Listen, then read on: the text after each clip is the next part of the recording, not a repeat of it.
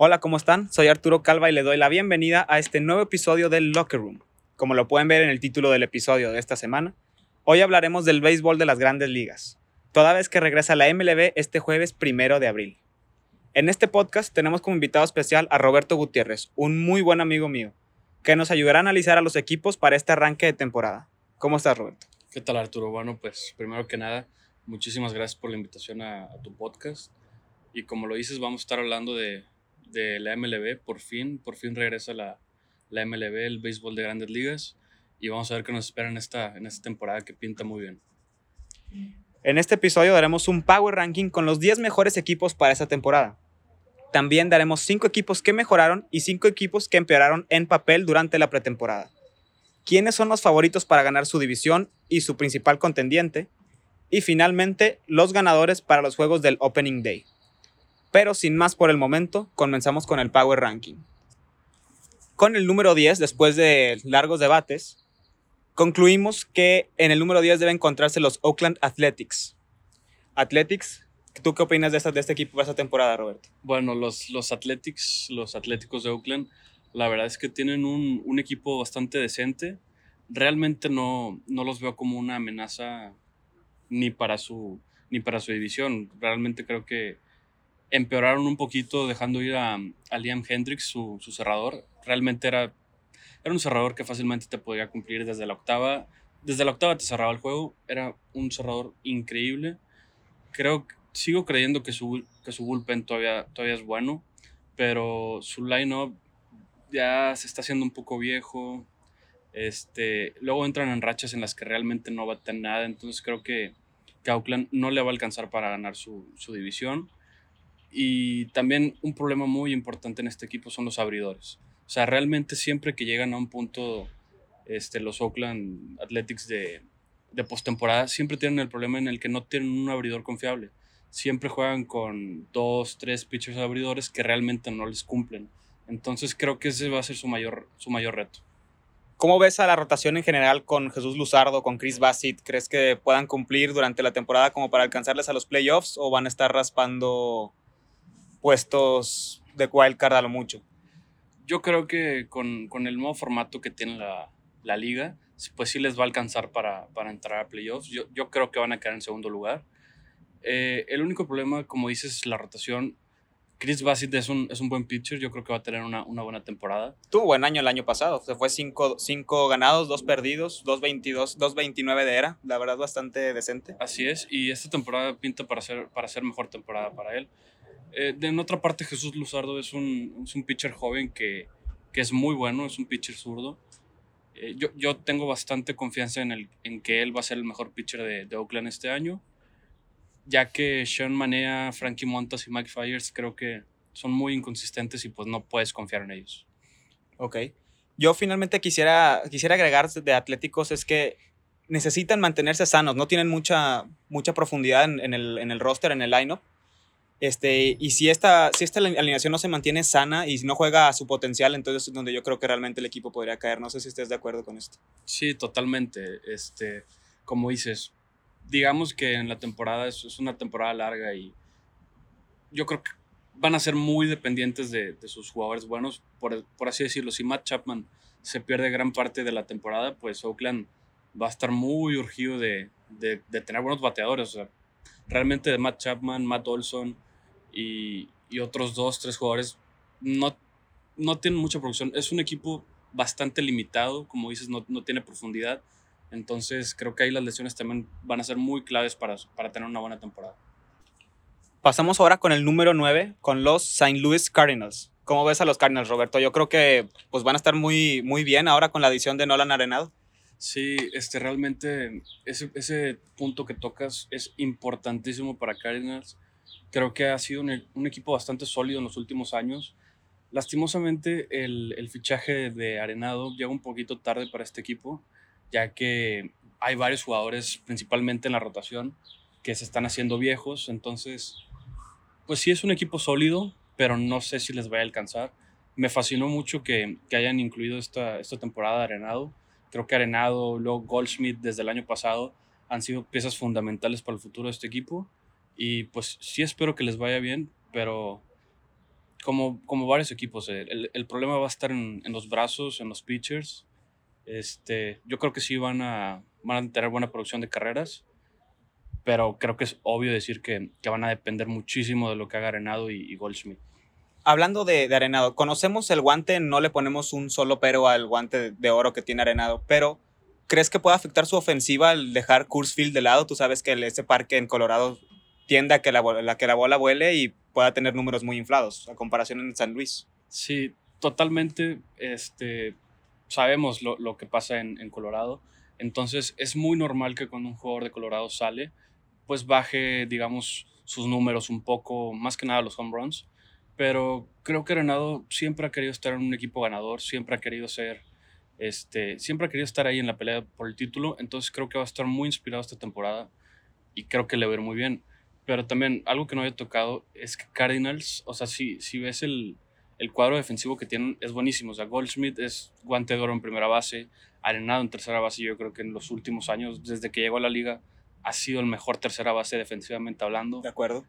Entonces, pinta muy bien y, y el bullpen hasta eso no, no lo veo tan mal. Ok. Y finalmente, nada más para tocar un poquito la, la rotación, ¿te da confianza la alineación de Jack Flaherty, de Wainwright, Martínez? ¿Cómo lo ves en general? Pues realmente confianza, no.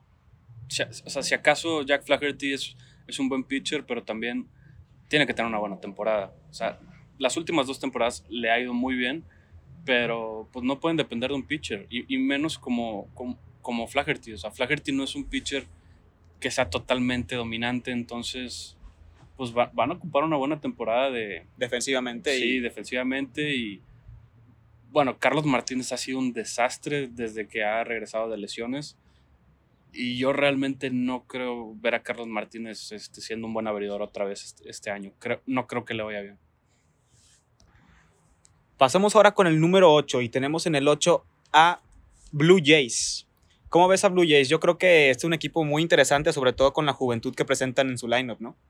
Sí, como lo dices, es un equipo interesante. Creo que este año hicieron un, eh, digamos que avanzaron un poquito a, a ese lineup que quieren tener para ser contendientes de la Serie Mundial. Yo creo que todavía les faltan, si acaso, uno o dos años, pero con la adición de, de George Springer y ya ahí agregando unos, unos brazos como Steven Matz, Ross Stripling, que realmente no, no es muy bueno, pero te puede cumplir. Robbie Ray también creo que es, es un volado. Creo que Robbie Ray va a estar en sus, en sus últimas temporadas de, para ver si puede agarrar un buen contrato. Eh, me gusta mucho, me gustan mucho los Blue Jays, pero creo que todavía no. Creo que les faltan, les faltan algunas piezas que en los próximos años sin duda las van a contratar. No pueden dejar pasar este, este core que tienen de, de, de gente joven. La- a mí la verdad, si te soy sincero, se me hacen muy interesantes, o sea, para poder verlos durante la o sea, en televisión. Siento que va a ser un equipo que va a traer mucha gente a verlos en, en tele. El Bobby Chet en el shortstop, Vlad Guerrero Jr. sabemos que es una sensación para este con el bat. Entonces, la adición, como tú dices, del mismo George Springer, yo creo que va a ser un equipo que va a estar peleando. Sin duda, yo creo que se va a meter a playoffs. Eh, como dices, con este nuevo, con un nuevo formato, yo creo que es beneficioso para varios equipos jóvenes, sobre todo que, que buscan meterse a la postemporada al final. Pero yo creo que donde tienen un poco de inconsistencia, como mencionabas, es también en la alineación, en la rotación, ¿no? Yo creo que Hyun- además de, de Ryu, ¿quién más puedes ver ahí que pueda ser cumplidor?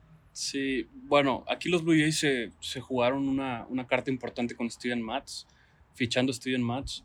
Eh, es un pitcher muy curioso porque ha demostrado un nivel grandísimo. El único problema es que en su equipo pasado, en los Mets, era muy extraño que cuando jugaba en Nueva York tenía unos números terribles. Pero cuando Steven Matz salía de Nueva York y jugaba de visita, la verdad es que era muy bueno, era, era un pitcher elite. Entonces yo espero una muy buena temporada de él. Y si Steven Matz anda bien, Río está bien, tienen ahí otros dos, tres este, brazos jóvenes, creo que pueden cumplir una rotación muy buena. El único problema que veo es que su cerrador Kirby Yates, que, que lo contrataron esta temporada, se va a perder el inicio y, y unas cuantas semanas. Cre- creo que eso es lo que más le duele a Blue Jays, porque hablando del lineup, el lineup está muy bien. O sea, los jóvenes batean muy bien. George Springer es uno de mis jugadores favoritos. Yo creo que va a tener una temporada increíble también. Entonces, Marcus Simeon también lo, lo contrataron de, de, Oakland.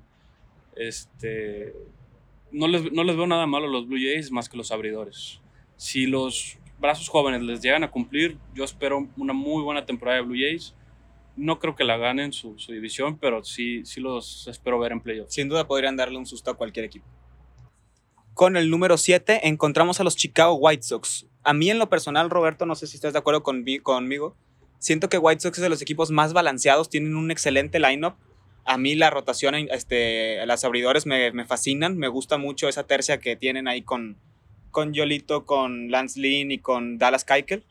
Y en general yo siento que White Sox va a ser un equipo que va a estar siempre fuerte, a lo mejor este, ganando cerca de ochenta y tantos juegos en la temporada. ¿Tú cómo lo ves? Sí, yo los veo, como dices, los veo muy fuertes en, en todos los aspectos. Este, no olvidemos que tienen al, al MVP de, de, la Liga Americana, José Abreu. Y bueno, se reforzaron. Para mí fue, fue el equipo que más se reforzó esta temporada. Creo que ya saben en qué dirección, en qué dirección van. Le están atinando al, a la Serie Mundial, quieren llegar a la Serie Mundial. Tienen un equipazo realmente no, no les veo ahorita ningún problema, solamente la lesión de Eloy Jiménez creo que sí los puede afectar un poco, pero la adición de Adam Eaton, principalmente la adición de Lance Lynn, que, que viene de Texas, se me hace un pitcher increíble que te puede cumplir siete entradas, ocho entradas. Es un pitcher que le gusta trabajar bastante. Y que ah, tuvo, perdón que te interrumpa, pero sí. que tuvo un resurgimiento después de haber tenido un paso pues rocoso durante que estuvo en Nueva York en los Yankees, se fue a Texas y en Texas realmente levantó, como dices, levantó su carrera. Sí, Lance Lynn viene de unas temporadas muy buenas, muy sólidas.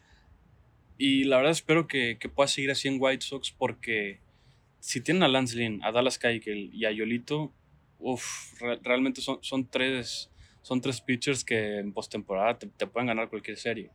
Y a eso le sumas la, la edición de Liam Hendricks, que fue el mejor cerrador de, de, la Liga Americana la temporada pasada. Yo los veo muy completos y no me quiero apurar, pero yo sí los veo favoritos a, a, llegar a la Serie Mundial. Yo los veo ahí, muy cerca de llegar a la Serie Mundial. Sí, sin duda White Sox va a ser de los equipos más fuertes esta temporada. Como dices, no nos causaría sorpresa a ninguno si están peleando en las, en las finales de conferencia o incluso en la Serie Mundial. Y esperamos a ver cómo se desarrollan durante la temporada. En el número 6 encontramos a los Houston Astros. ¿Cómo ves a los Astros para esta temporada, Rob? Yo creo que regresan muy a muchos de sus jugadores principales. Claro, han tenido alguna que otra baja, pero ¿cómo los ves en general en esta temporada? Sí, pues yo los veo, digamos, más débiles que, que, la temporada, que temporadas pasadas, pero también siento que mucha gente los está dando por muertos cuando pues realmente solamente perdieron a, a George Springer. Si bien es un pilar de, de aquellos astros de la Serie Mundial, de, de los últimos años que, que, han ganado prácticamente toda la, toda la división.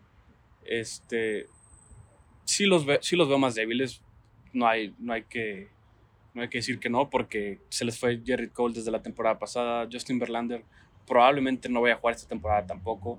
Entonces, ahí en la rotación, acaban de firmar a Lance McCullers una, una extensión, que si, si bien es buen pitcher, creo que todavía le falta ahorita yo lo veo como, o sea, McCullers está para ser un tercer, cuarto pitcher de, de tu rotación. Y ahorita actualmente Astro lo, está poniendo como el segundo. No sé, si, siento que, que, ahí va a estar el problema. Firmaron a, a Jake Odorizzi de, de, Minnesota, que, que si bien no es muy bueno, no, no hay que olvidar que, que, pitcher que llega a Houston es un pitcher que, que, va a incrementar su nivel. Es casi ley, ley de los Astros. Entonces, yo los veo bien. O sea, Altu, claro, ocupan que Altuve, que Correa, que Bregman, que, que, todos ellos tengan una buena temporada. También volvieron a firmar a Michael Brandley, se, se queda unas, unas cuantas temporadas más. Entonces, pues ahí están, o sea, siguen con la misma mentalidad de, de ganar otro, otro título de serie mundial. Sí, es que yo realmente los, como les decía, los veo muy, muy similares. Claro que pesan las bajas, sobre todo como dice de, de Justin Verlander, que no vaya, el hecho de que no vaya a poder jugar quizás en toda la temporada la pérdida de, de un lead-off bat como es George Springer siempre te puede doler, pero realmente, como dices, la base de jugadores como Bregman, como Altuve, Brandley, Correa, siguen estando ahí. Jordan Álvarez fue buen jugador, buena sorpresa el año pasado. Entonces, pues siento que Astros va a seguir estando bien. Siento que Astros va a seguir siendo los equipos más fuertes en la conferencia en la conferencia americana. Muchos, he visto muchos comentarios negativos respecto de otros analistas en los que los ponen ya más abajo y yo sinceramente no creo que vaya a suceder esto. Y creo que Astros, como, como bien coincidimos los dos, va a estar en la pelea. Es un equipo top 10 en la liga sin duda. Y pues vemos cómo, cómo se desenvuelven durante la temporada. Con el número 5 encontramos a los New York Mets. ¿Cómo ves a los Mets, Roberto? A mí principalmente está mi pitcher favorito en toda la liga, como Jacob de Grom. Y vamos a hablar más adelante de ellos. Es uno de los equipos que creemos son de los que mejoran más, perdón, de los que más han mejorado durante la temporada. Pero, ¿cómo los ves en, en general? Pues la verdad es que los Mets, como siempre, como cada año, ilusionan. Este, realmente ilusionan mucho para llevarse su, su división. Y más este año con la edición de Francisco Lindor, sabemos el nivel que tiene Francisco Lindor, es, es la superestrella que cualquier equipo necesita. Y creo que los Mets les faltaba eso, porque si bien Pete Alonso está para producir, también Jeff McNeil ha, conectado buenos hits, creo que le, les faltaba bastante un, una superestrella como lo es Lindor. Y bueno, no, no, no solamente se, se firmaron a Lindor, o sea, también firmaron a, a varios pitchers Marcus Stroman volvió a firmar con, los Mets. Carlos Carrasco llegó también, creo que en el trade de Francisco Lindor, si mal no me recuerdo. Taijuan Walker de, los Mariners realmente no, no era alguien muy, muy bueno, pero digo, ahí está en tu rotación de, cuarto, quinto pitcher, te sirve bastante. Joey Lucchesi de, de los Padres. Si bien cerró la temporada muy mal, creo que, creo que los Mets puede mejorar. Y bueno, tienen ahí un, un brazo joven como David Peterson que, que, va a cumplir. Creo que el problema de los Mets va a seguir estando ahora en, en el bullpen, ya que desde que firmaron a Edwin Díaz, que le dieron un dineral después de su grandiosa temporada con Mariners, realmente no, no ha producido nada. O sea, no, no es un cerrador confiable y lo habían firmado como un cerrador súper confiable. Entonces, creo que más que nada Edwin Díaz tiene, tiene que, que demostrar que, que, sí vale todo el dinero que pagaron por él. Bien, Delin Betances también ya regresa por fin, esperamos que tenga una, una, temporada completa. Robert Giselman creo que ha sido de lo más sólido en, en el bullpen de los Mets en los últimos años. Jerus Familia también está ahí, entonces pues tienen con qué, tienen un buen equipo. También ahora ya, ya van a contar con un, con un catcher como James McCann que que es joven, es buen defensivo y, y batea bien. Entonces, yo los veo muy bien, los veo armados muy bien. Sí, yo, yo sobre todo creo que Mets va a tener mucha, o sea, va a ser un equipo muy explosivo ofensivamente. Yo creo que van a tener partidos de, de varias carreras, sobre todo. Este, la juventud con Conforto, con Pete Alonso, con Dominic Smith, yo creo que eso los hace un equipo muy peligroso. Y nada más les pondría yo quizás en un pero las lesiones que tienen en otros pitchers abridores, tales como Sindegardo, como Carrasco, que tiene ahorita una lesión reciente. Pero pues sabemos que, como ya mencionabas, que De Grom es de lo mejor que existe en la liga. Eh, Marcus Stroman sin duda es sumamente rentable. Pero los otros, los otros pitchers como David Peterson o Walker, pues tienen su, tienen su incertidumbre. Pero fuera de eso yo veo a Mets muy fuerte también.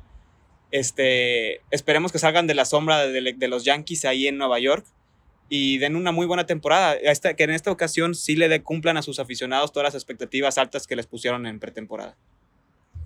Pasamos al número 4 y esos son ya los mejores cuatro equipos de la liga a nuestra consideración.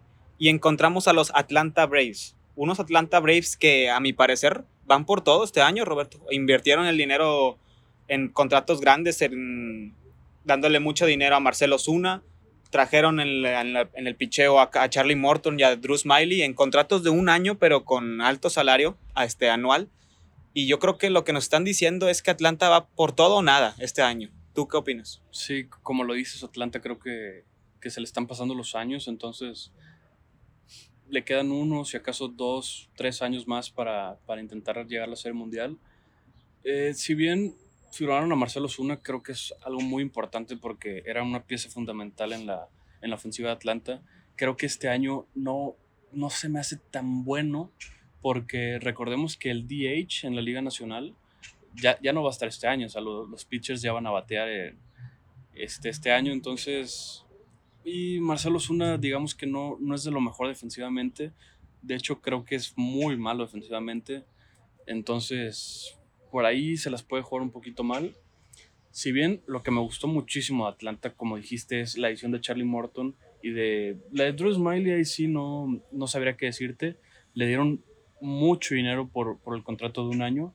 Yo creo que se la están jugando a que tengan una, una temporada, que, a que tengan su mejor temporada, porque realmente no, no ha demostrado mucho. Pero Charlie Morton, lo que es Max Fried, Ian Anderson, y si regresa Mike Soroka, creo que van a tener una, una rotación muy buena. Y necesitan tener una buena rotación en la temporada porque el bullpen sigue estando fatal. O sea, no, no puedes depender de Luke Jackson y de AJ Minter, que ni siquiera son de lo mejor de la liga. Yo creo que ahí sí tienen un problema muy grave los, los Atlanta Braves. Sí, yo, yo principalmente ahorita que mencionabas de Smiley y de, de Morton, digo, Morton sabemos que es una estrella consolidada y ha tenido grandes temporadas en la liga de Smiley yo creo que sobre todo es para, como dices, cubrir un poco la pérdida de Soroka en este principio de la temporada. Se espera que Soroka regrese antes de que termine la temporada regular. Pero de todas formas, a un pitcher que pierde mucho juego y mucho, mucho tiempo del año y no tiene ese ritmo, pues sabemos que al principio cuesta trabajo, inclusive como, como dices, no puede abrir tantas, tantas entradas en un partido, entonces van a tener que depender del, del bullpen cuando él regrese un poco.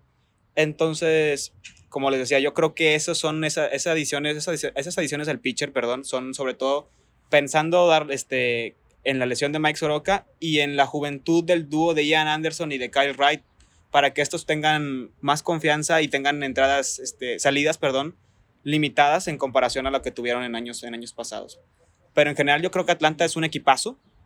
Este, creo que su rotación es, es de las, eh, está muy infravalorada. No ves que muchos, mucha gente hable de su rotación y es buena y sabemos que la alineación titular es, tremenda con el BAT. Entonces, yo creo que los veo, los veo muy bien. No sé si quieres cerrar con algo más o en general este, No, o sea, nada más recalcar, como dices, que no hable mucho de la alineación, pero creo que está de más decir que Ronald Acuña, que Freddy Freeman, Ozzy Alves, Marcelo Zuna, o sea, realmente los bats ahí están. El, el, problema que tuvieron y que han tenido las temporadas pasadas pues depende estrictamente de los brazos, que, que si bien no...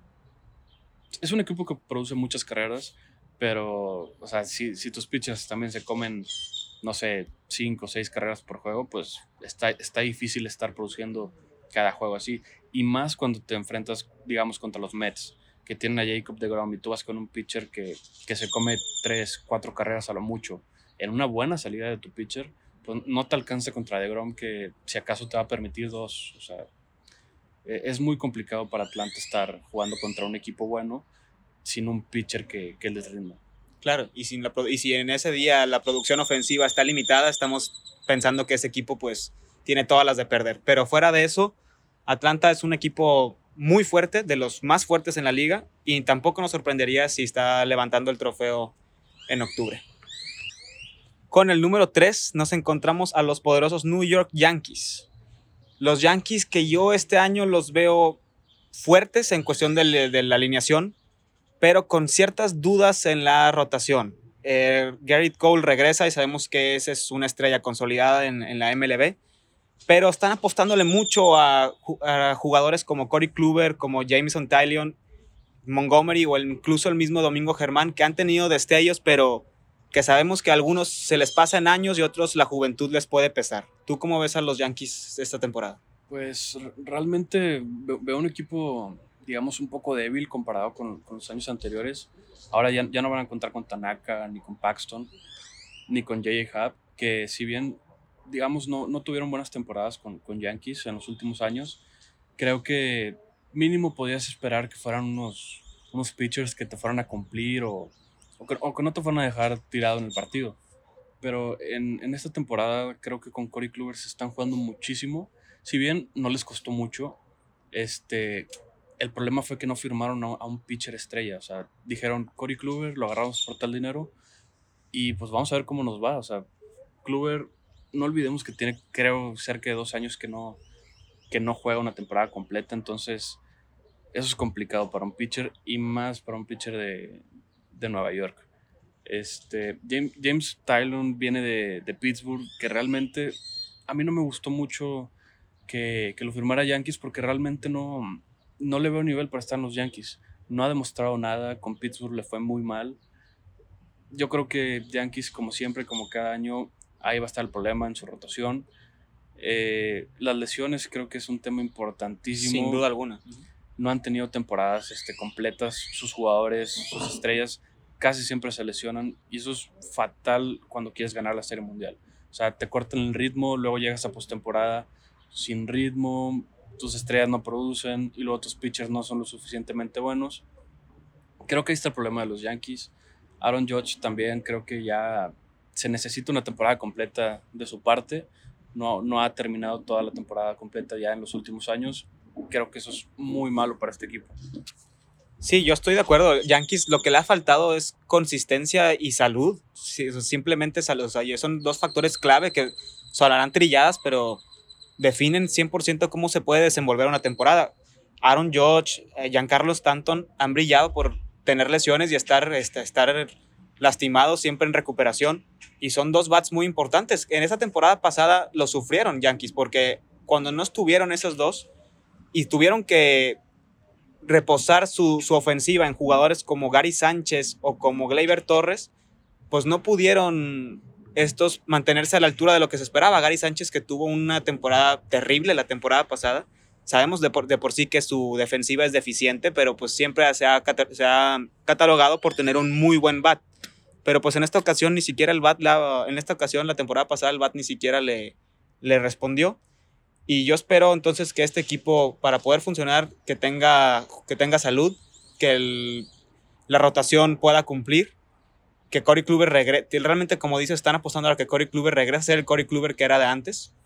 Y sin esta, sin esta salud, sin esta consistencia en, la rotación, Yankee se va a quedar otra vez en la expectativa de ser un equipo fuerte que no termina por dar ese ancho y ganar el campeonato como se espera. Los Yankees, si no quedan campeones, es un fracaso temporada con temporada. Entonces yo creo que es lo que se debe de hacer.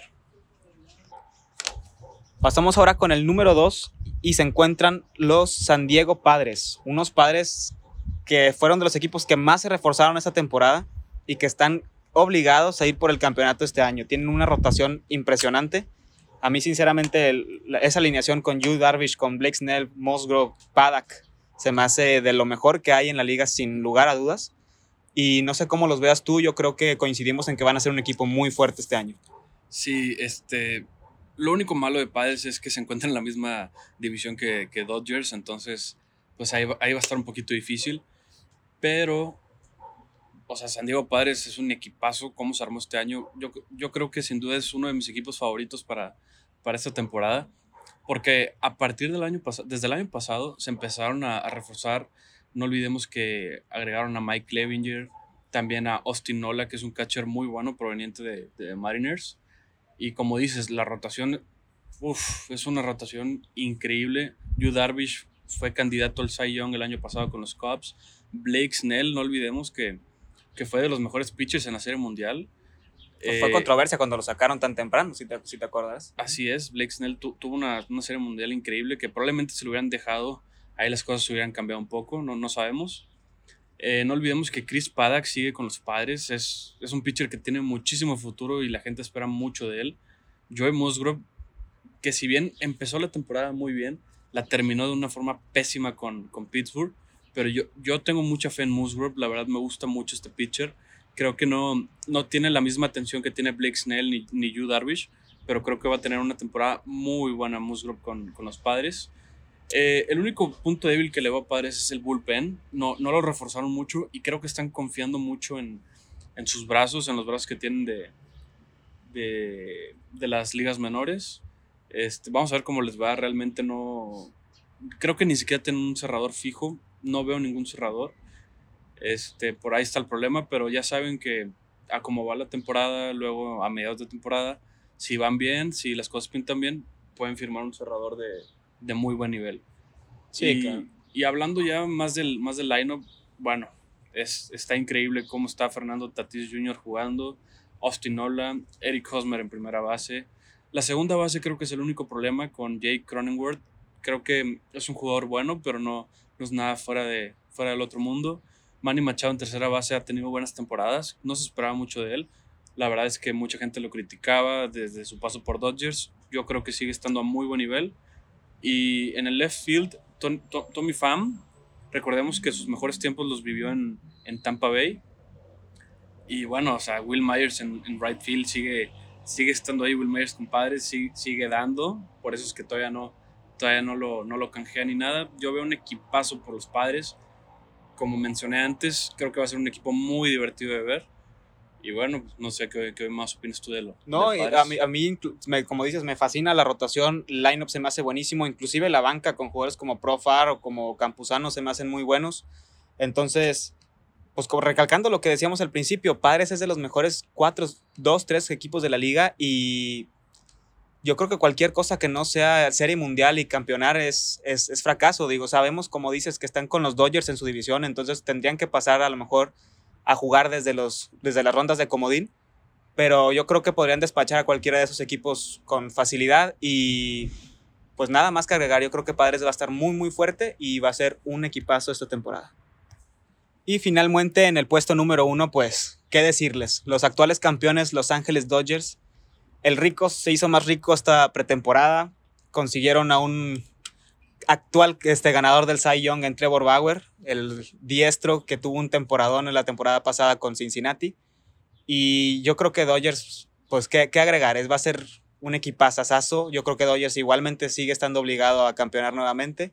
¿Y cómo los ves más en, profundidad y en el line, Roberto?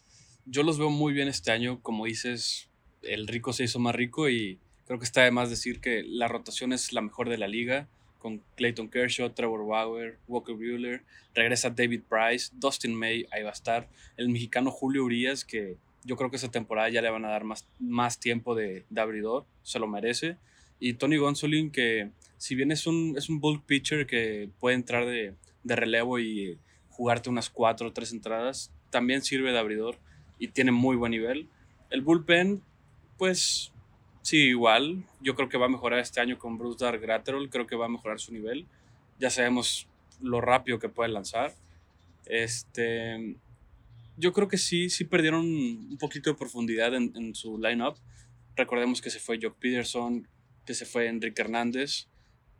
Si bien tenían muchos jugadores en, para suplirlos, creo que tienen este, buenos jugadores en las menores. También Gavin Lux creo que ya va, va a tener más tiempo en, en segunda base, también puede jugar de shortstop. Justin Turner volvió a firmar con, con Dodgers creo que un año o, dos años. Este, Edwin Ríos es, es un, una buena banca de tercera base, es, es, cumplidor, pero no, o sea, realmente el equipo en sí está muy fuerte. Creo que el único problema que veo ahí es AJ Pollock. No me, no me gusta mucho, no me convence, a pesar de que se lesiona mucho yo los veo muy favoritos este año. Creo que van a estar muchísimo mejor que el año pasado. Y espero una muy buena temporada de Trevor Bauer. Creo que, creo que se viene lo mejor de Trevor Bauer. Yo creo que va, va a repetir Cy Young ahora en, en los Dodgers. Y bueno, ¿qué, ¿qué, más se puede decir de un equipazo como los Dodgers? No, yo, la verdad, como decíamos, la, la rotación de abridores es, es, implacable. O sea, sabemos lo que es Clayton Kershaw a pesar de la, de la etapa en su carrera en la que se encuentra ya de por sí tenían un segundo abridor en Walker Buehler que es, impresionante y ahora lo mandas al número 3 con la juventud que tiene y con la forma en la que pichó también en la postemporada, en la que se vio enorme. Se demostró el chavo que tiene carácter y pantalones para jugar en los partidos importantes. Entonces, yo creo que, como dices, este equipo es cualquier cosa que no sea campeonato y ni hablar ni siquiera serie mundial. Llegar a la serie mundial ya es una obligación, eso ni siquiera debería ser ya un, un logro cualquier cosa que no sea campeonato es fracaso. Y pues los Dodgers van a estar ahí, sabemos, van a competir fuerte contra, contra los padres, como ya habíamos mencionado, pero no nos sorprendería en lo absoluto que repitan como campeones este año. Con eso cerramos este primer segmento del podcast y pasamos al segundo, segmento, al segundo segmento que es los cinco equipos que mejoraron y los cinco equipos que empeoraron durante la pretemporada. Empezamos primero con los equipos que mejoraron y encontramos a los padres, como ya habíamos mencionado. Los padres tal cual como los incluimos en el top 10, van a tener una rotación espectacular con Darvish como, como una de sus principales adquisiciones. ¿Tú cómo ves a, Padres, Roberto? ¿Por qué crees que van a mejorar esa temporada? Pues como dices, principalmente su, su enfoque en esta pretemporada fue en contratar pitchers. Y vaya que lo, que lo lograron, realmente agarraron a lo mejor del mercado. Como habías mencionado, a Yu Darvish fue un, un candidato al Cy Young de la Liga Nacional con, con Chicago. Viene, de una temporada espectacular y no se diga de, también de Blake Snell, que lo agarraron de, de Tampa. Recordemos que Blake Snell jugó la, la, Serie Mundial, tuvo muy buena participación y son, son las dos piezas fundamentales de, de esta pretemporada de los padres. Realmente se armaron muy bien. El lineup creo que sigue igual de, al de la temporada pasada. Recordemos que, que, a mediados de temporada habían, habían agarrado a Austin Nola, que es un catcher proveniente de, de Seattle. Entonces, el lineup creo que está, está muy bien y pues se reforzaron prácticamente con lo mejor del mercado en, en los pitchers para la rotación. En comparación a la temporada pasada, ¿sí crees que haya un aumento considerable en los juegos que ganan? Sí, sí. Digo, realmente cuando un equipo contrata a, a pitchers este, de la rotación y, y son de, de, lo mejor del mercado, es por lo mismo, es porque van por, van por todo. Realmente el objetivo de Padres esta temporada es la Serie Mundial. Con esos pitchers yo creo que fácilmente lo pueden, lo pueden lograr. La temporada pasada estuvieron, se quedaron un poco cortos de, expectativas, pero fue por lo mismo, porque contrataron a Mike Levinger y se lesionó, no, no tuvo mucha participación. También los pitchers con los que contaban de Nilson Lamet estuvo lesionado un tiempo y incluso en la postemporada tuvieron que improvisar un poco con, en el último juego que, jugaron de postemporada no, no pudieron tener a ningún abridor este, bueno, por así decirlo, y tuvieron que improvisar con el bullpen. El segundo equipo que consideramos que más mejoró durante la temporada fue Blue, Toronto Blue Jays. Este, principalmente yo considero que Toronto Blue Jays mejoró en ofensiva. Eh, obviamente, cuando ya con el, ese core que tenían junto con Bobby Chet y Vlad Guerrero Jr., agregarles a jugadores como Springer, pues como ya habíamos mencionado, les va a traer muy buen bateo. Y en general también, ¿por qué crees que mejoró a los Blue Jays, Robert? Mira, los Blue Jays están en, una etapa muy curiosa. Están, yo diría que es un equipo muy parecido a, los San Diego Padres, porque tienen un core muy importante de jóvenes, como dijiste, de Bobby Chet, de Vlad Guerrero Jr., de Cabambillo. O sea, tienen. Su, base, sin duda, son esos tres jugadores. Entonces, están, están tratando de construir un equipo alrededor de esos tres jugadores. Y esta temporada, con la edición de George Springer, es un jugador importantísimo. Yo creo que acertaron muy bien en, en agarrarlo porque los Mets estaban ahí cerca, cerca de él. También agarraron a Marcus Simming, que es un jugador importante proveniente de, de los Athletics de Oakland, en segunda base. Eh, yo creo que sí les falta todavía unas piezas. El, el, equipo no, no luce muy bien todavía. Les faltan. Tienen tres jugadores quizás no muy buenos. Y en la rotación también están un poquito atrasados. Realmente agarraron a, a Ryu des, desde el año pasado. Y pues es, es, su ace, o sea, es, el, es su mejor pitcher. Robbie Ray lo tienen también desde la temporada pasada, pero este pitcher es prácticamente un volado. No sabes qué, qué va a pasar con su carrera, si, si va a tener buen nivel como lo tenía antes o si va a seguir jugando mal. Lo mismo con Steven Matz, lo ficharon de parte de los Mets y no se sabe qué puede pasar con él. Realmente es, es un pitcher muy bueno, pero muy inconsistente. Yo creo que están un poquito atrasados los, los, Blue Jays, pero ya están, ya están agarrando la idea, ya están armando un buen equipo. Sí, yo, yo también coincido contigo, este, sobre todo en el hecho de que si este equipo de Mets, de, perdón, de Toronto realmente quiere dar ese salto de, de, calidad, como lo, lo, se puede prever, va a necesitar mucha consistencia de parte del picheo. Ya ve que el año pasado tuvieron bastantes inconsistencias en, en su picheo inicial, todos teniendo un era cerca de 5.80 en promedio. Entonces, si van a querer, si van a querer, ¿cómo se llama? Dar ese salto de calidad, pues van a tener que mejorar en ese aspecto. Ahora pasamos al tercer equipo que consideramos mejoró en mayor porcentaje durante esta pretemporada. Pasamos y este tercer equipo es los Boston Red Sox. Red Sox, como sabíamos, ya se habían visto como un equipo completamente diferente desde la partida de Mookie Betts y de Andrew Benintendi, pero esta pretemporada agarraron a Alex Verdugo y consideramos que eso va a ser muy bueno en su ofensiva. ¿Tú cómo ves el resto del equipo, Roberto? Pues yo, lo veo bien. Realmente los Red Sox están en una etapa un poco difícil y, y rara porque si bien no tienen un equipo malísimo, tienen un equipo pues promedio o abajo del promedio que ellos saben que no, no, no están para jugar grandes cosas y es lo que me sorprende que no, no vayan a tanquear este 100% esta temporada porque como que saben que ya, ya no es el equipo de antes, pero no, no lo quieren aceptar porque siguen agarrando a gente buena, gente importante como en el bullpen agarraron a Adam Otavino de, de parte de los Yankees, que bueno, era, era, algo que necesitaban urgentemente porque sin duda es, yo creo que de los peores bullpens de la liga y eso va de la mano de los abridores. Si los abridores no, no te pueden dar buenas entradas, pues el bullpen te lo, vas a, te lo vas a acabar en toda la temporada, es una temporada larga y no puedes estar usándolos, no puedes estar abusando de ellos. Eh, un punto importante de, de, los Red Sox es que el line-up, yo creo que del 1 al 6, del 1 al 7, lucen muy bien ofensivamente, tienen muy buenos bats, pero pues sí, no, no es un equipo que esté para grandes cosas. Sí, si me dejas agregar, yo creo que una, una grata sorpresa esa temporada puede ser el contrato que le dieron a Hunter Renfro de nada más. Es un año, si, si bien es cierto, pero 3.1 millones se me hace muy bajo para un jugador este, como Renfro con lo que te puede ofrecer, ¿no crees? Sí, realmente este tipo de contratos es, más que nada, es un año y, y le dan ese dinero, pero la idea no es que se quede en el equipo. Como saben que Hunter Renfro tiene buen potencial, lo que quieren los Red, los Red Sox en esta etapa de, de, tanqueo, por así decirlo, es que quieren unos picks o quieren jugadores a cambio.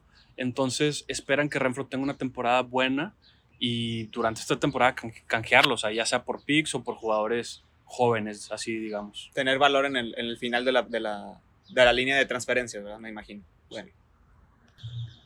Pasamos con el cuarto equipo que consideramos mejoró impresionantemente esa pretemporada y son los New York Mets.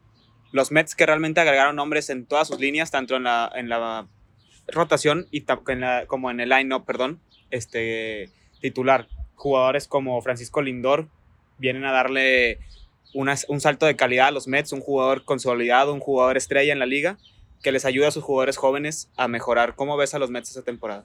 Los veo bien, los veo como cada temporada. Creo que pueden ilusionar a, los fans de los Mets.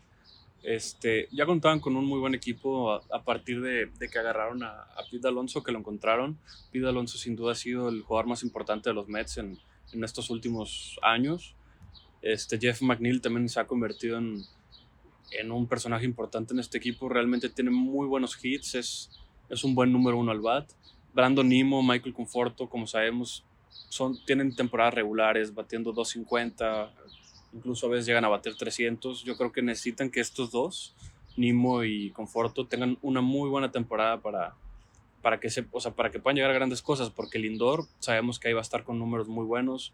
También agarraron a, equipo, por así decirlo, como equipo banca, tienen a Jonathan Vilar, tienen a José Martínez, que era un DH muy importante. Ahora la Liga Nacional no va, no va a contar con DH, entonces creo que eso es, es algo importante porque no, no, es un buen jugador defensivamente. James McCann en, en, en, es algo muy bueno. Y bueno, la, la, rotación que tienen es muy buena.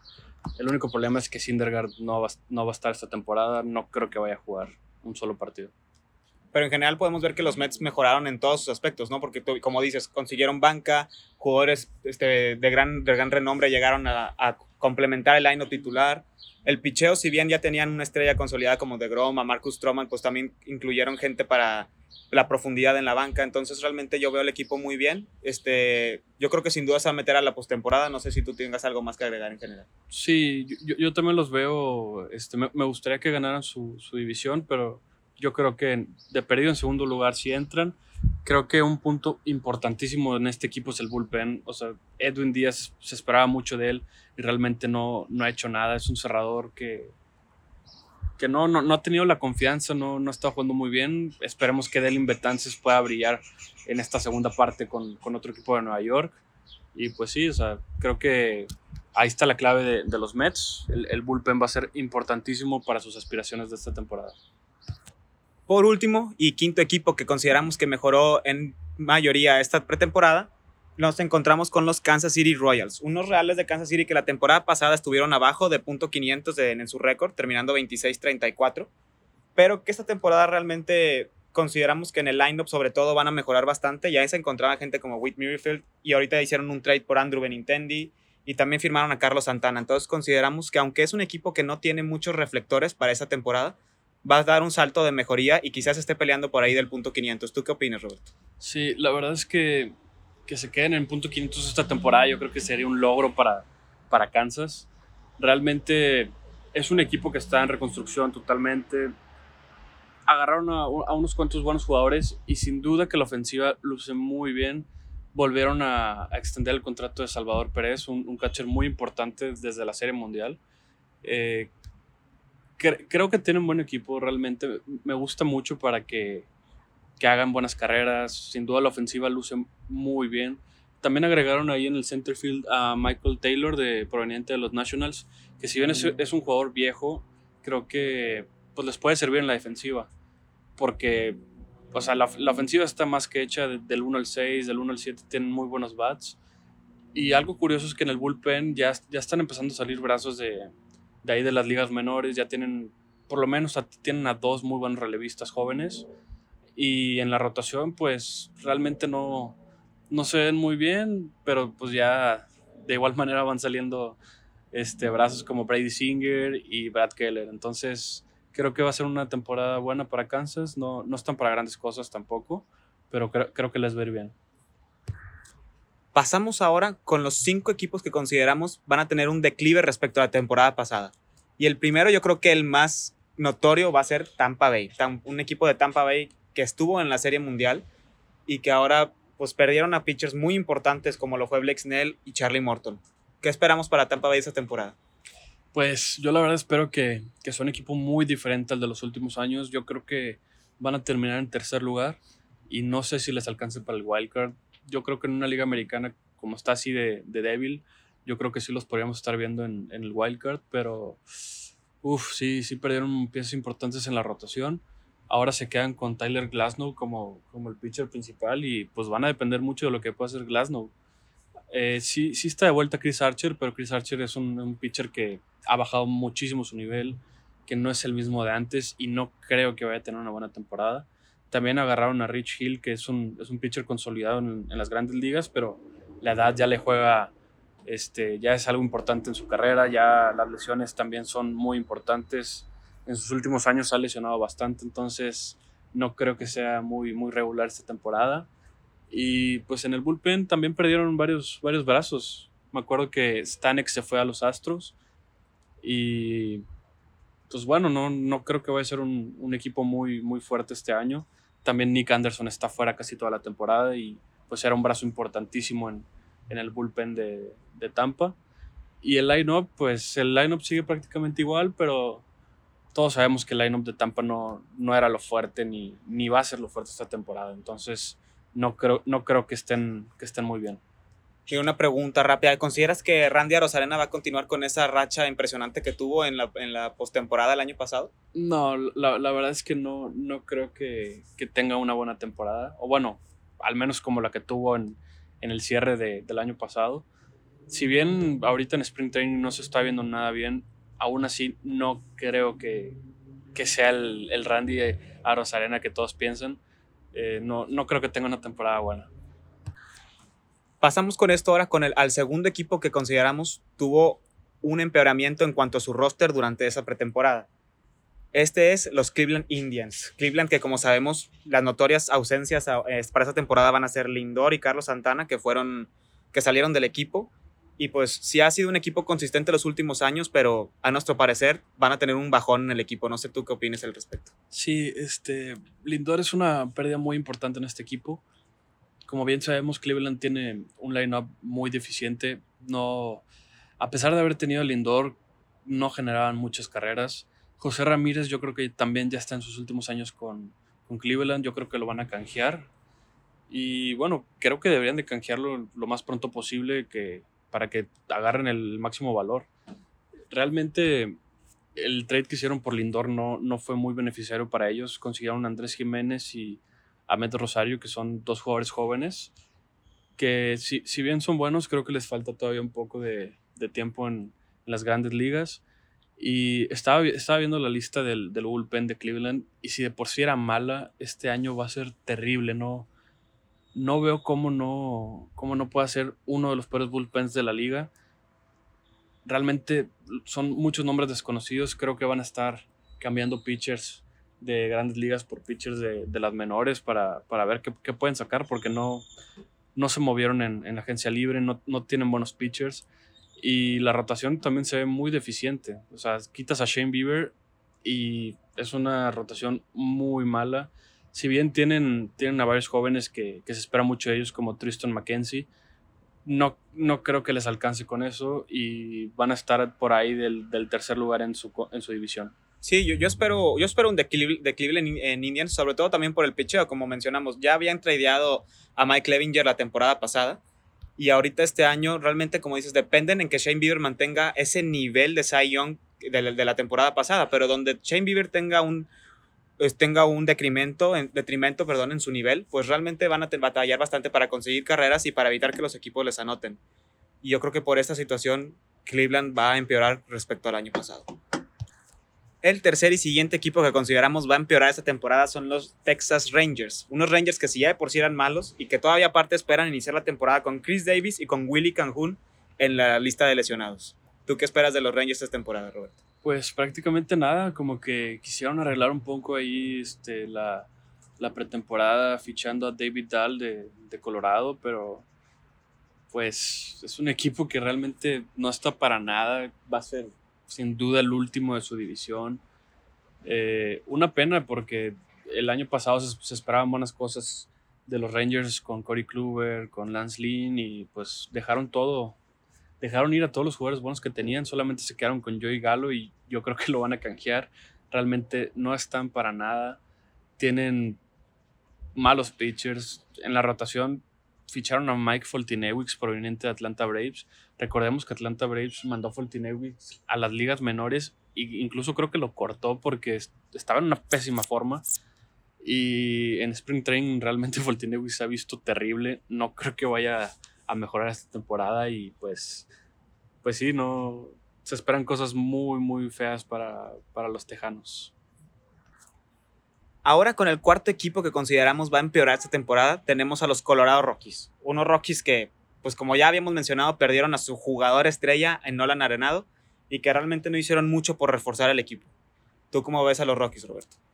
Pues también los veo muy mal. O sea, ¿qué te puede indicar un equipo cuando cambia su superestrella a su mejor equipo de todo el tiempo? Pues significa que las cosas no están bien en Colorado si bien ficharon a CJ Cron, que es un buen primera base que tiene poder, este, creo, creo que es lo único importante que le veo a este equipo, que CJ Cron, si acaso tenía 30 home runs, en Field va a tener 40. Eh, no, no veo nada interesante estos Rockies, creo que ya a partir de este año empiezan a, a su etapa de reconstrucción y pues nada, a empezar a cambiar a jugadores. Espero que Trevor Story pueda salir de este equipo. Sí, se, se, se, especula que Trevor Story o el mismo Charlie Blackman puedan ser canjeados en el, al final de la época de, de, trades. Y además, la verdad, de, es unos Rockies que si quieren ser mediocres, a, a, lo mejor van a tener que esperar que pitchers como Sensatella o como Kyle Freeland tengan un repunte en su carrera, que tuvieron una muy mala temporada en el 2020.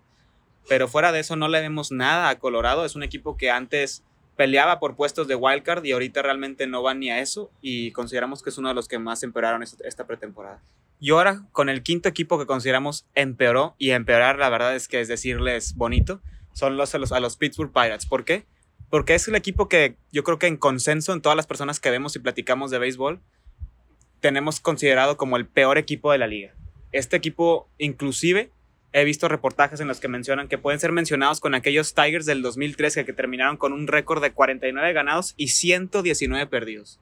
Es un equipo que perdió pitchers, que perdió jugadores y que no se espera absolutamente nada de ellos. Si ya de por sí era difícil empeorar con la temporada que tuvieron el año pasado, pues vemos, vemos de todas formas un detrimento en su nivel. ¿Tú cómo ves a los pitchers, a los, al equipo en general, perdón, Robert? Pues sí, sí los veo muy mal a partir de que se les fue Joey Musgrove, que se les fue James Talon, que, que realmente no eran pitchers tan buenos, pero comparados con los pitchers que tienen ahorita, yo creo que sí, sí hay bastante, bastante diferencia. Eh, se les fue su mejor jugador, sin duda. Creo que el último All-Star que tuvieron, que, que es Josh Bell, se fue a los Nats. Entonces, pues realmente no, no se espera nada de este equipo. Como dices, lo, lo, único que se espera es que no sean tan malos como, como equipos perdedores en, históricamente. históricamente. Este, realmente tienen muy pocos buenos jugadores. Creo que Colin Moran es un muy buen jugador y, y, sin duda creo que lo van a canjear esta temporada. Pasamos ahora al tercer y antepenúltimo segmento de este podcast.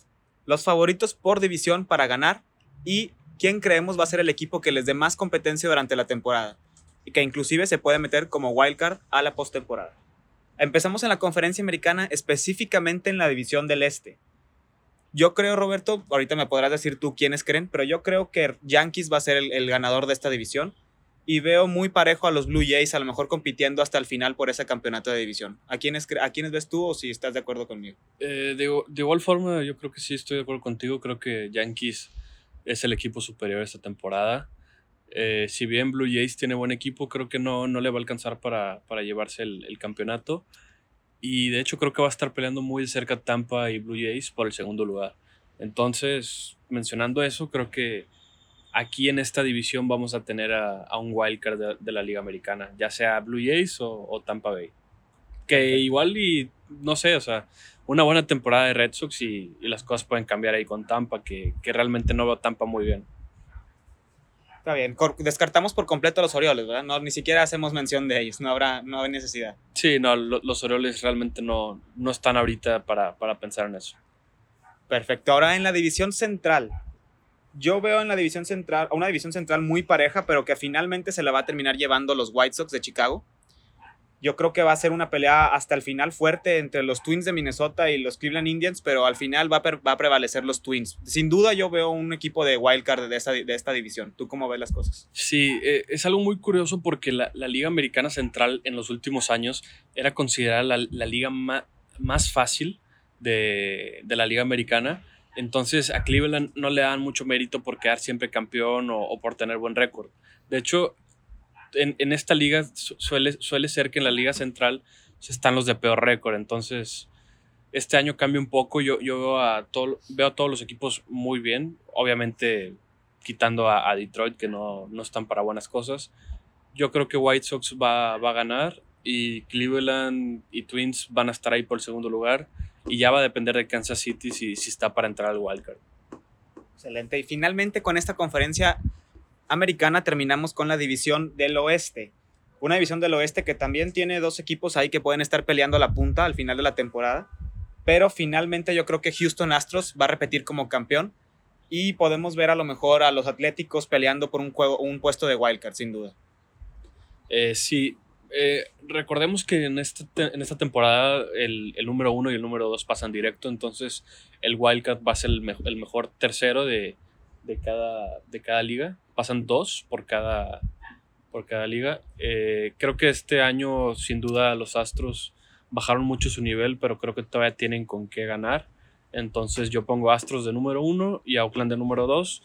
Y en esta liga sí no me gusta nadie para que esté en el wildcard. Yo creo que en las otras dos divisiones, ahí se va a definir. Pasamos ahora con los que creemos que estos van a ser los ganadores en la conferencia nacional. Empezamos primero con la división del Este. Yo en lo particular, Roberto, veo una división del Este muy cerrada. Hay equipos muy buenos en esta división.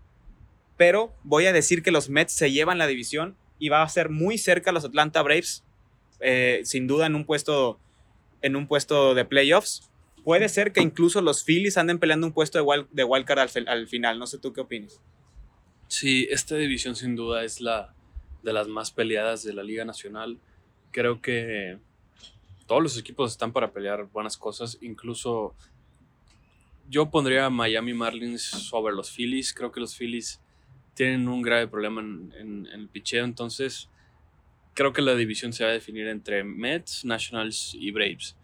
Yo yo pienso que, que los Mets que se van a llevar la, la, división este año. Creo que Atlanta va, va, a quedar en segundo muy cerca de los Mets. Y los Nationals creo que sí están para, para un wildcard. Se armaron bien con Kyle Schwarber y, y con Josh Bell. Ok. Pasamos entonces a la división central. En la división central, la verdad es que tengo mis dudas exactamente de quién puede ser el, el candidato número uno. Pero voy a, yo creo que los favoritos deben ser los Milwaukee Brewers. Yo creo que Brewers se va a llevar esta división. Y muy cercano podrían estar ahí los Cardenales peleando. No sé si veas a alguien que pueda estar para los puestos de wildcard o tú si tienes a alguien diferente ganando la división. Eh, yo sí tengo a alguien diferente ganando la, división. Yo tengo a Cardinals como el número uno de esta división. Se armaron muy bien con Nolan Arenado. Y de segundo yo también pongo a Milwaukee. Creo que Milwaukee es un, es un buen equipo, si bien han, han perdido piezas importantes, creo que todavía están para pelear.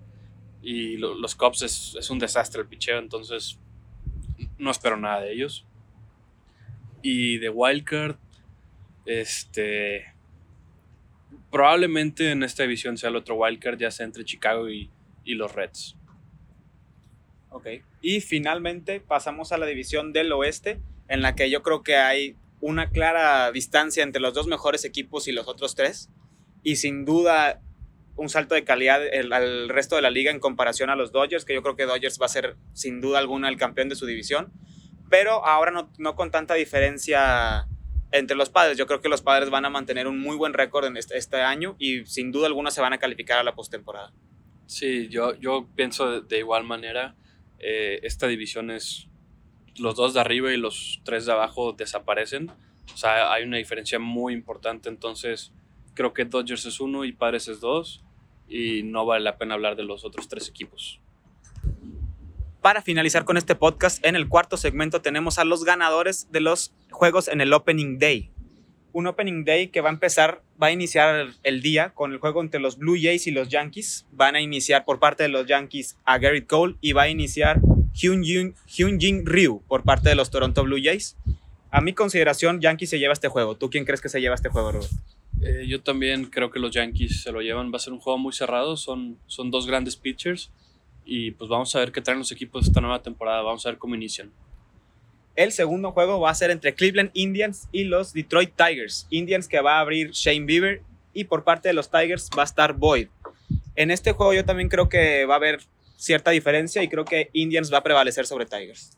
Sí, a, mí si, bien no me gusta mucho el, el lineup de, de Cleveland, en este macho particular entre Shane Bieber y Matthew Boyd creo que hay, hay un gap importante, entonces creo que Cleveland se va a llevar el juego sin problemas. Perfecto. El siguiente juego es entre Red Sox y los Baltimore Orioles. Yo creo que, perdón, primero para mencionar, por parte de Red Sox abre Nathan Eovaldi y por parte de los Orioles abre John Means. Yo creo que Red Sox se lleva este partido. Sí, de, igual manera creo, creo, lo mismo. Creo que la ofensiva de, Red Sox va, va, a ganar este, este juego. Eh, probablemente sea de muchas carreras. No, no veo con buen pitchers a, los, ambos equipos y, creo que sí pueden producir buenas carreras. Excelente. También tenemos el Brewers contra los Twins. Este juego yo creo que va a estar muy cerrado. Cualquiera de los dos se puede llevar. Brewers este, va a iniciar a Brandon Woodruff y Twins va a iniciar a Kenta Maeda. Yo particularmente veo ganando este juego a los Brewers de Milwaukee. ¿Tú quién crees que va a ganar este partido? Eh, creo que va a ser un partido bastante cerrado. Maeda ya, ya tiene experiencia pichando contra Milwaukee. Recordemos que, que, él era pitcher de los Dodgers. Y yo creo que. Yo creo que voy con Twins en, en, este juego. Creo que Twins puede dar la sorpresa. Realmente juegan de visita, pero, pero creo que Twins tiene lo necesario para ganar. Excelente. También tenemos el Chicago Cubs contra los Pittsburgh Pirates. Cubs por, eh, va a abrir, eh, por parte de los Cubs, perdón, va a abrir Kyle Hendricks. Y por parte de los Pirates va a abrir el diestro Chad Cool. Yo realmente veo un, juego muy disparejo aquí y creo que Cubs se lo va a llevar con facilidad. ¿Tú a quién crees que gana? Sí, si, bien Cubs no, no, es un muy buen equipo, recordemos que Piratas es, es uno de los peores equipos de, de, la liga, entonces creo que Cubs tiene que aprovechar que, que van a salir con Kyle Hendricks y tienen que aprovechar al máximo todas las salidas de este pitcher porque realmente no, no cuentan con muy buenos pitchers y yo creo que va a ganar Cubs. También tenemos el Philadelphia Phillies contra los Bravos de Atlanta. También un juego cerrado en teoría. Va a abrir por parte de Phillies Aaron Nola y por parte de Atlanta va a abrir el, el, el zurdo, perdóneme, Max Fried. Yo creo que este juego se lo va a llevar los Bravos a pesar de que el juego es en Filadelfia y no sé si tú tengas alguna opinión diferente. Este, no, de hecho yo también creo que, Atlanta va, va, a ganar este juego. Aaron Nola es, es uno de mis pitchers favoritos, pero sin duda ha sido muy inconsistente en los últimos años. Max Fried estado jugando muy bien, es un zurdo. A los Phillies realmente no, no les va muy bien contra pitchers zurdos y creo que Atlanta se va a llevar este juego. Tenemos también a los Reales de Kansas City en contra de los Tejanos, a los Rangers, perdón, a los Rangers de Texas. Eh, por parte de los Reales va a abrir Brad Keller y por parte de Rangers va a abrir Kyle Gibson. Yo particularmente creo que este partido lo va a ganar Kansas City. No sé tú qué opinas. Sí, de igual manera Kansas City tiene mucho mejor equipo ofensivamente y creo que Brad Keller se, ha estado consolidando en los últimos años. Kyle Gibson realmente no es un pitcher que digas que, que te pueda ganar un partido por, por sí solo, entonces creo que Kansas City tiene las de ganar. Otro de los partidos más llamativos de, esta, esta día ah, de apertura es el juego entre los Rockies y de los Dodgers. No, no porque Rockies sea un equipo muy competitivo, muy fuerte a, comparación de los Dodgers, sino porque el campeón hace su debut. Eh, abre Clayton Kershaw, sabemos quién es Clayton Kershaw. Hable Germán Márquez, que es de lo más decente que tiene Colorado. Pero a pesar de que el juego va a ser en Colorado, yo creo que este juego se lo llevan los Dodgers con facilidad también. Sí, yo, yo opino lo mismo. La verdad es que hay mucha diferencia en, en los equipos. Eh, ahí el único factor que podría jugar mal es el factor del Coors Field, pero no, no creo que, que con eso tengan los Rockies para ganar. Sin duda, Dodgers yo creo que fácilmente va a ganar este partido. Otro de los juegos más parejos que va a tener este día de apertura va a ser el Reds de Cincinnati contra los Cardenales de San Luis. El juego va a ser en Cincinnati y creo que va a estar cerrado hasta el final, pero creo que al final Cardinals se lleva el juego. ¿Ves algo diferente? No, realmente no. Creo, creo que Cardinals tienen mejor equipo. Este, los Reds sin duda van con un muy buen pitcher como es Luis Castillo y creo que es mejor que Jack Flaherty. Pero aún así creo que Cardinals tiene, tiene para ganar este partido. También tenemos el Miami Marlins contra Tampa Bay Rays, un juego que de, ambos, de ambos equipos oriundos de Florida. Por parte de los Marlins abre Sandy Alcántara y por parte de Tampa Bay abre Tyler Glasnow mucha gente podrá creer que Tampa Bay se puede llevar este juego con facilidad, pero yo no lo veo así. Inclusive podría pronosticar que Marlins gana este juego. No sé si tú ves algo diferente. Eh, no, realmente yo, yo creo que, que, Miami se va a llevar este juego. Creo que juegan en casa, tienen buen equipo. Sandy Alcántara ha estado jugando muy bien. Entonces, yo creo que, que es el primer underdog. Creo que Miami se lleva este juego. Pasamos entonces al San Diego Padres contra el Arizona Diamondbacks. Es un juego yo creo que veo muy disparejo. Eh, abre Yu Darvish en su estreno con su nuevo equipo. Y por parte de Diamondbacks abre Madison Baumgartner. Baumgartner que pues ha sido un excelente pitcher, sobre todo en postemporada. Pero sabemos que los lineups están muy disparejos. Y finalmente Padres jugando en casa se lleva este juego a mi consideración. Sí, no, o sea, no, sin dudarlo, los Padres van a aplastar a los Diamondbacks creo que todo va a depender de cuántas entradas pueda dar Madison Baumgartner. Si, si tiene una, una, mala salida, creo que los padres van, a, van a aplastar con ellos. Pasamos ahora a un duelazo de picheo. New York Mets contra los Nats. Abre Jacob de Grom y, y Max Scherzer. Jacob de Grom, que en lo particular, como ya he mencionado en este podcast, es mi pitcher favorito. Y el juego se va a desarrollar allá en Washington, pero creo que al final va a ser un juego muy cerrado y los Mets se lo pueden llevar. ¿Tú qué opinas? Sí, e, este duelo ya, ya ha sido, creo que en los últimos dos años ha sido el mismo, el mismo duelo entre DeGrom y, y Scherzer en, el Opening Day. Este, yo opino lo mismo, creo que los Mets se van a llevar este juego como en los últimos años. Los Mets se han visto muy bien y Scherzer va a estar regalando ahí unos dos, unas dos, tres carreras. Entonces, sin duda creo que los Mets tienen para ganar este juego. Porque se abren, güey. O sea, ¿no se las teman? Otro de los partidos es Los Ángeles Angels en contra de los Chicago White Sox. Por parte de los Angels abre Dylan Bundy y por parte de los White Sox abre Lucas Yolito. Un juego que al, parecer podría ser bastante inclinado hacia los White Sox, pero Los Ángeles en casa, a lo mejor y me inclino por ellos, Rob. No sé tú qué ves. Sí, yo, yo creo que en este partido Los Ángeles pueden dar la sorpresa. Sin duda, Chicago tiene mucho mejor equipo, pero pues Opening Day en Los Ángeles, primer juego con Mike Trout, con Anthony Rendón, con ese line-up, Shohei Otani. Yo creo que sin duda los, los Ángeles pueden, pueden dar la sorpresa y, llevarse este partido. Excelente. Y al antepenúltimo juego son los Oakland Athletics en contra de los Houston Astros. Por parte de los Athletics abre Christopher Bassett y por parte de los Astros abre este, Green Yo personalmente en este juego veo ganando a los Atléticos, juegan en casa. Eh, a pesar de que al final de la temporada Astros yo creo que va a terminar más arriba, va a tener mejor equipo, yo creo que en este partido en lo particular, estando en casa, los Atléticos se lo llevan. Sí, este... Aquí los Atléticos se ven bien, juegan en casa y todo, pero yo creo que, que los Astros creo que van a tener una buena temporada. Ya es... Van a ser los últimos años con, con esos, con esos grandes jugadores como José Altuve, Bregman, Brandley, Correa Recordemos que se fue Springer, entonces yo creo que ya están en los últimos años. Creo que los Astros ganan este partido.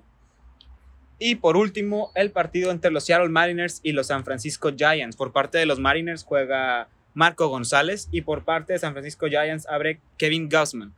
Es un partido muy parejo, ambos equipos no muy llamativo, para ser sincero, pero yo creo que Gigantes va a ganarlo a pesar de estar de visita. ¿Tú qué opinas? Eh, pues como dices, es un partido muy parejo, pero creo que Marco González ha demostrado ser un buen pitcher. Sin duda, yo creo que los dos equipos no, no son muy buenos, pero creo que Mariners se, se lleva este partido. Y bueno, eso ha sido todo por el podcast de esta semana.